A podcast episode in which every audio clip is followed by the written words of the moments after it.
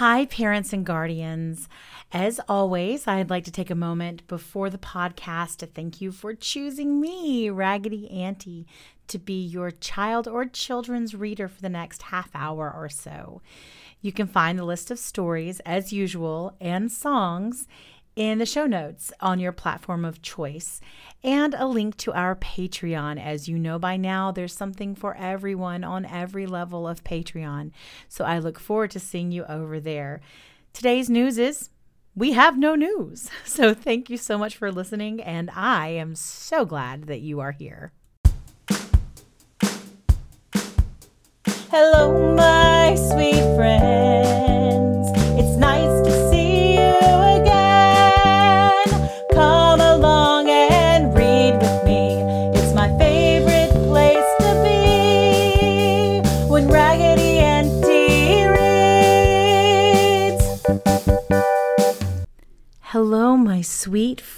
Friends. Welcome back to the Book Nook. I'm Raggedy Auntie, and I am curled up here with my little cat, Endymion, underneath a blanket with a cup of hot cocoa. It is winter here. It's kind of cold, but I love seeing the snow and hearing the wind blow. Today, we have some wonderful stories about the snow and the wind. They're called Heidi, and we're going to be reading chapter 18 of that book. We're also going to hear a wonderful poem called Snowballing, and it's it's really a fun poem about playing in the snow. And of course, we'll hear from one of my favorite poets, Alfred Lord Tennyson, and it's going to be a poem called Sweet and Low. I am so glad you are here today. Let's get started. Snowballing from The Infant's Delight. We don't know who wrote it, but we know it was published by Lee and Shepard. See these merry ones at play on this snowy New Year's Day? How they run and jump and throw handfuls of the soft white snow. You should hear them laugh and shout as they fling the snow about. Tis by Frank and Gus alone that the balls are chiefly thrown, while their cousins make and bring other balls for them to fling. Katy is preparing thus quite a store of balls for Gus. But her merry sister May from her task has run away, all that heavy lump of snow at her cousin Gus to throw. Edith is not very bold, and at first she feared the cold. Oh, now, at last, you see her run down the steps to join the fun.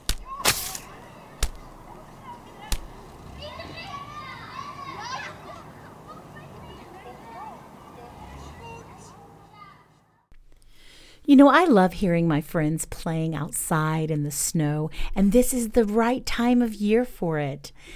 Snowball fights are the most fun. You do have to be a little bit careful because, as we heard in that poem, some weird things can happen when you're slip sliding all over the snow and the ice. But goodness, it makes me kind of want to throw off my blanket and put down my cocoa and run outside, grab up some snow, and throw it at the next person that comes by. I hope it's one of my friends. Next, let's take a trip to Switzerland and hear from Heidi, who lives in the mountains called the Alps in Switzerland. Heidi is a book written by Johanna Spyri. It was translated by Elizabeth P. Stork.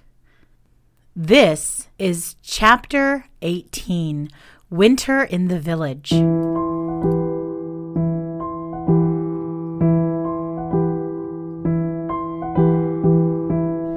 Snow lay so deep around the alm hut that the windows seemed to stand level with the ground, and the house door had entirely disappeared. Round Peter's hut, it was the same. When the boy went out to shovel the snow, he had to creep through the window. Then he would sink deep, deep into the soft snow and kick with arms and legs to get free. Taking a broom, the boy would have to clear away the snow from the door to prevent its falling into the hut. The uncle had kept his word. When the first snow had fallen, he had moved down to the village with Heidi and his goats. Near the church and the parish house lay an old ruin that once had been a spacious building. A brave soldier had lived there in days gone by. He had fought in the Spanish War and, coming back with many riches, had built himself a splendid house. But having lived too long in the noisy world to be able to stand the monotonous life in the little town, he soon went away, never to come back. After his death, many years later, Though the house was already beginning to decay, a distant relation of his took possession of it. The new proprietor, that means the person in charge of the house, did not want to build it up again, so poor people moved in. They had to pay little rent for the house, which was gradually crumbling and falling to pieces. Years ago, when the uncle had come to the village with Tobias, he had lived there. Most of the time it had been empty, for the winter lasted long and cold winds would blow through the chinks in the walls. When poor people lived there, their candles would be blown out and they would shiver with cold in the dark. But the uncle had known how to help himself. In the fall, as soon as he had resolved to live in the village, he came down frequently, fitting up the old place as best as he could. On approaching the house from the back, one entered an open room where nearly all the walls lay in ruins. On one side, the remains of a chapel could be seen, now covered with the thickest ivy. A large hall came next, with a beautiful stone door and grass growing in the crevices. Most of the walls were gone, and part of the ceiling also. If a few thick pillars had not been left supporting the rest, it would undoubtedly have tumbled down. The uncle had made a wooden partition here for the goats and covered the floor with straw. Several corridors, most of them half falling down, led finally to a chamber with a heavy iron door. This room was still in good condition and had dark wood paneling on the four firm walls.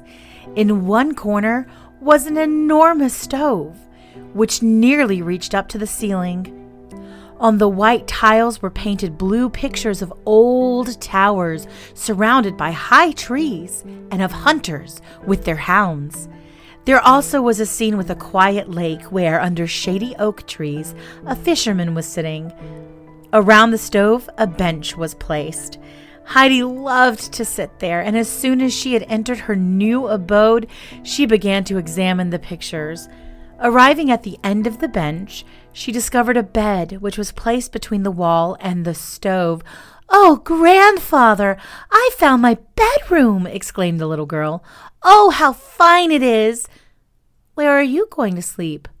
Oh, your bed must be near the stove to keep you warm, said the old man. Now come and look at mine. With that, the grandfather led her into his bedroom. From there, a door led into the hugest kitchen Heidi had ever seen. With a great deal of trouble, the grandfather had fitted up this place. Many boards were nailed across the walls, and the door had been fastened with heavy wires for beyond the building lay in ruins. Thick underbrush was growing there, sheltering thousands of insects and lizards.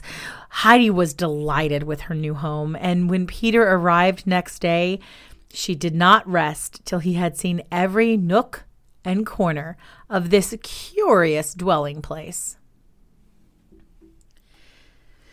Heidi slept very well in her chimney corner, but it took her many days to get accustomed to it. When she woke up in the morning and could not hear the fir trees roar, she would wonder where she was. Was the snow too heavy on the branches?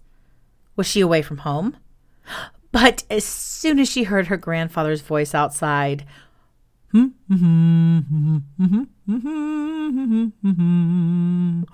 she remembered everything and would jump merrily out of bed. After four days had gone by, Heidi said to her grandfather, I must go to grandmother now. She's been alone so many days.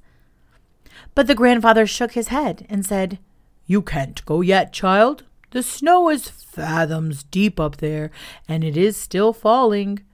Peter can hardly get through. A little girl like you would be snowed up and lost in no time.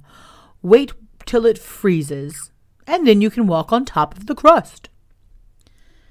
Heidi was very sorry, but she was so busy now that the days flew by. Every morning and afternoon she went to school, eagerly learning whatever was taught to her. She hardly ever saw Peter there, for he did not come very often.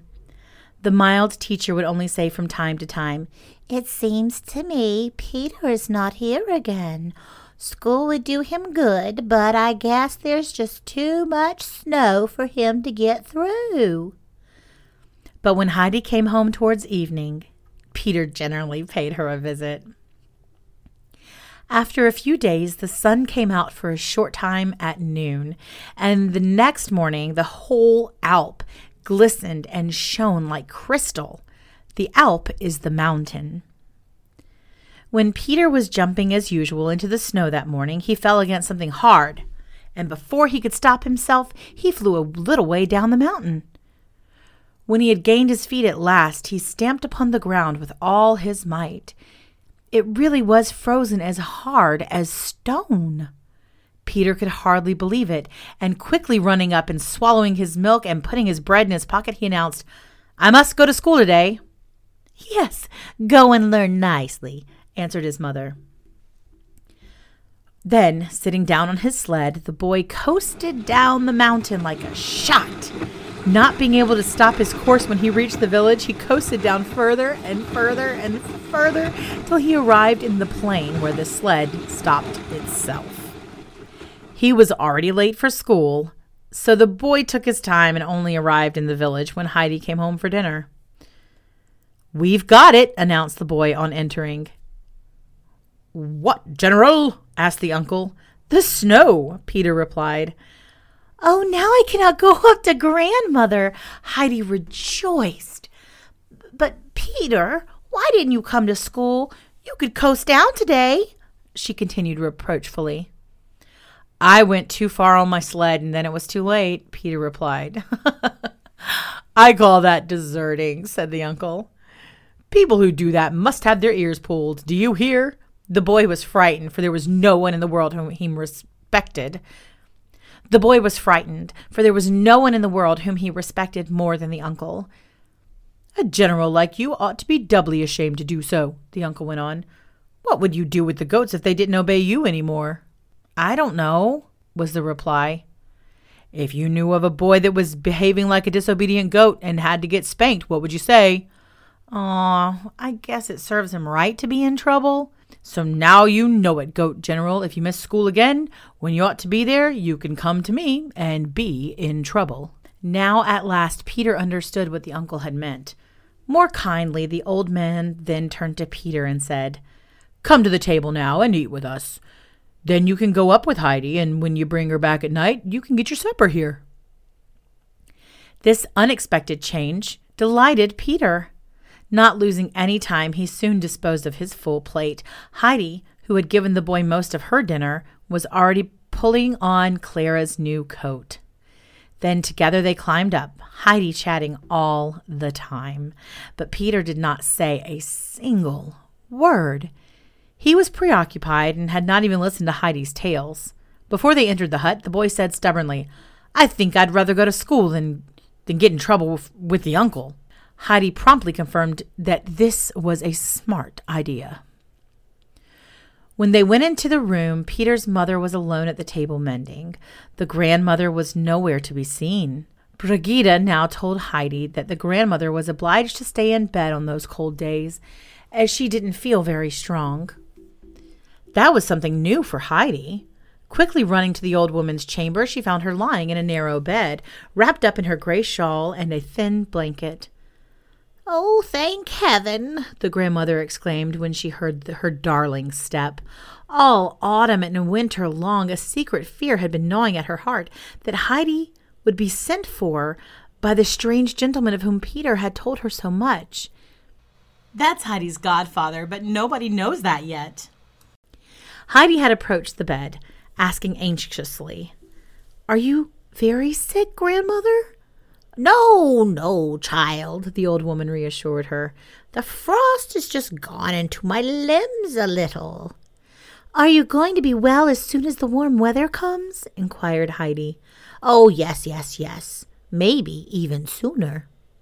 I want to go back to my spinning wheel, and I nearly tried it today. I'll get up tomorrow, though, the grandmother said confidently, for she had noticed how frightened Heidi was. The last speech made the child feel more happy. Then, looking wonderingly at the grandmother, she said, In Frankfurt, people put on a shawl when they go out. Why are you putting it on in bed, grandmother? I put it on to keep me warm, Heidi. I am glad to have it, for my blanket is very thin. But, grandmother, your bed is slanting down at your head. Where it ought to be high, no bed ought to be like that. Oh, I know, child, I can feel it as well.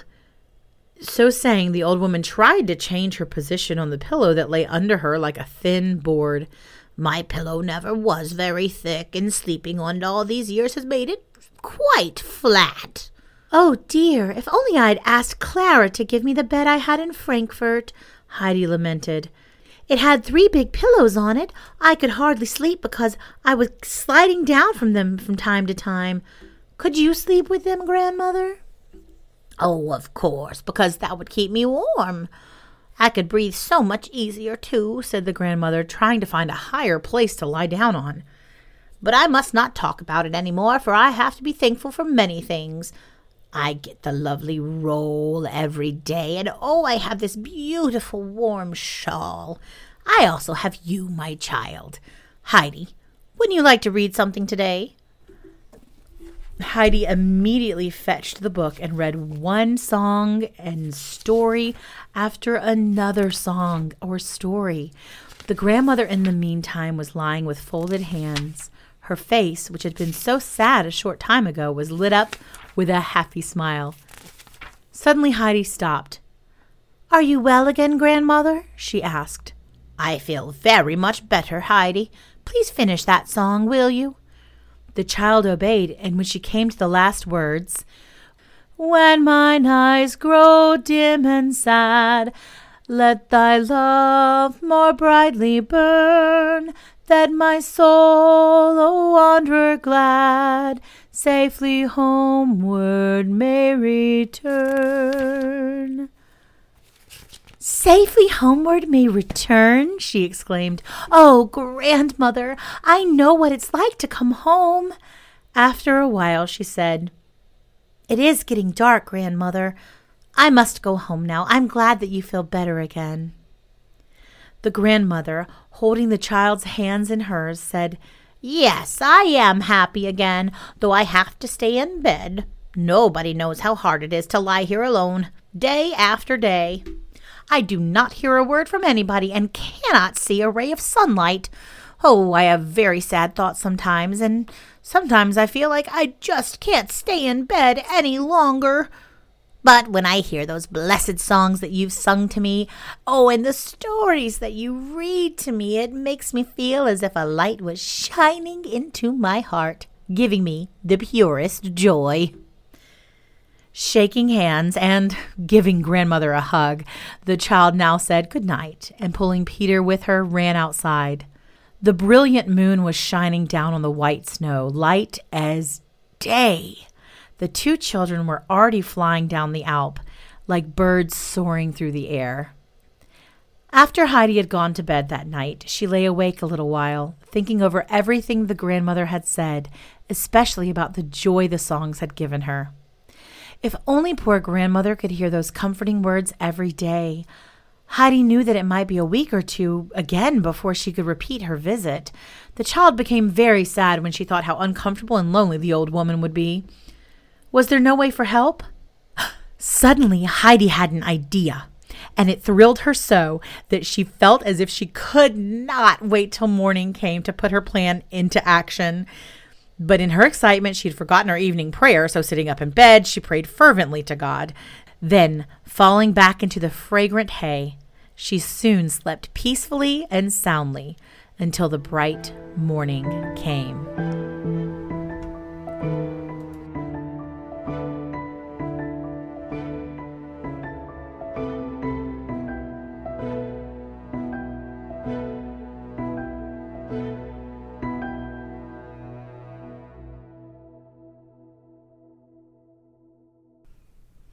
What a sweet young person Heidi is, and Peter too. In fact, the whole family is just so kind to one another.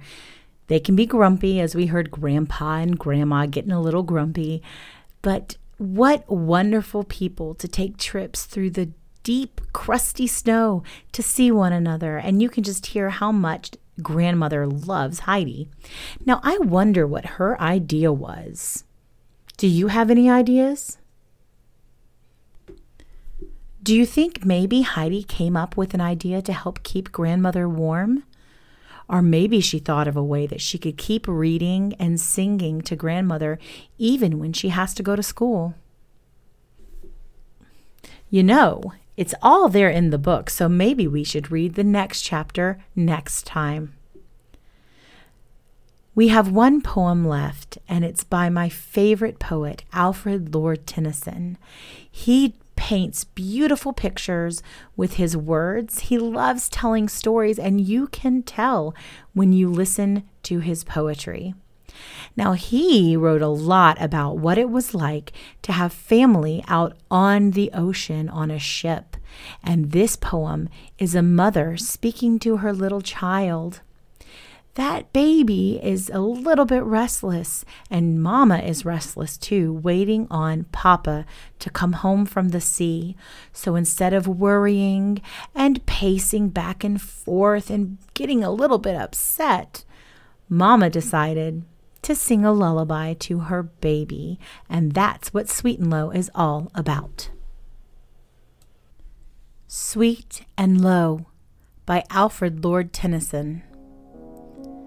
Sweet and low, sweet and low, wind of the western sea, low, low, breathe and blow, wind of the western sea, over the rolling waters go, come from the dropping moon and blow, blow him again to me while my little one, while my pretty one sleeps.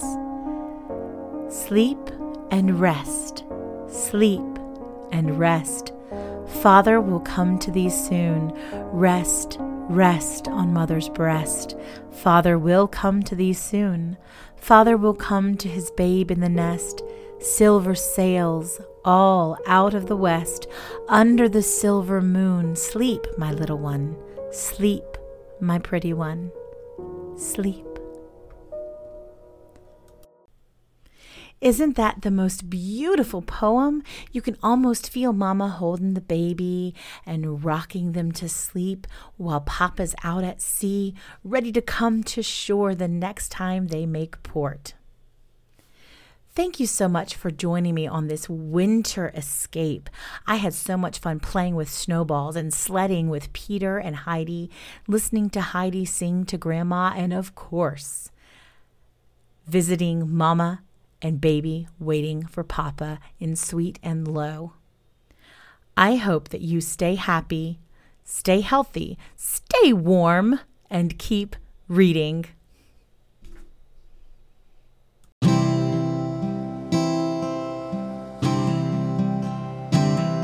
Stay happy, stay healthy, keep reading. Stay happy, stay healthy keep reading until the day comes we meet again. Stay happy, stay healthy, keep reading, my friend.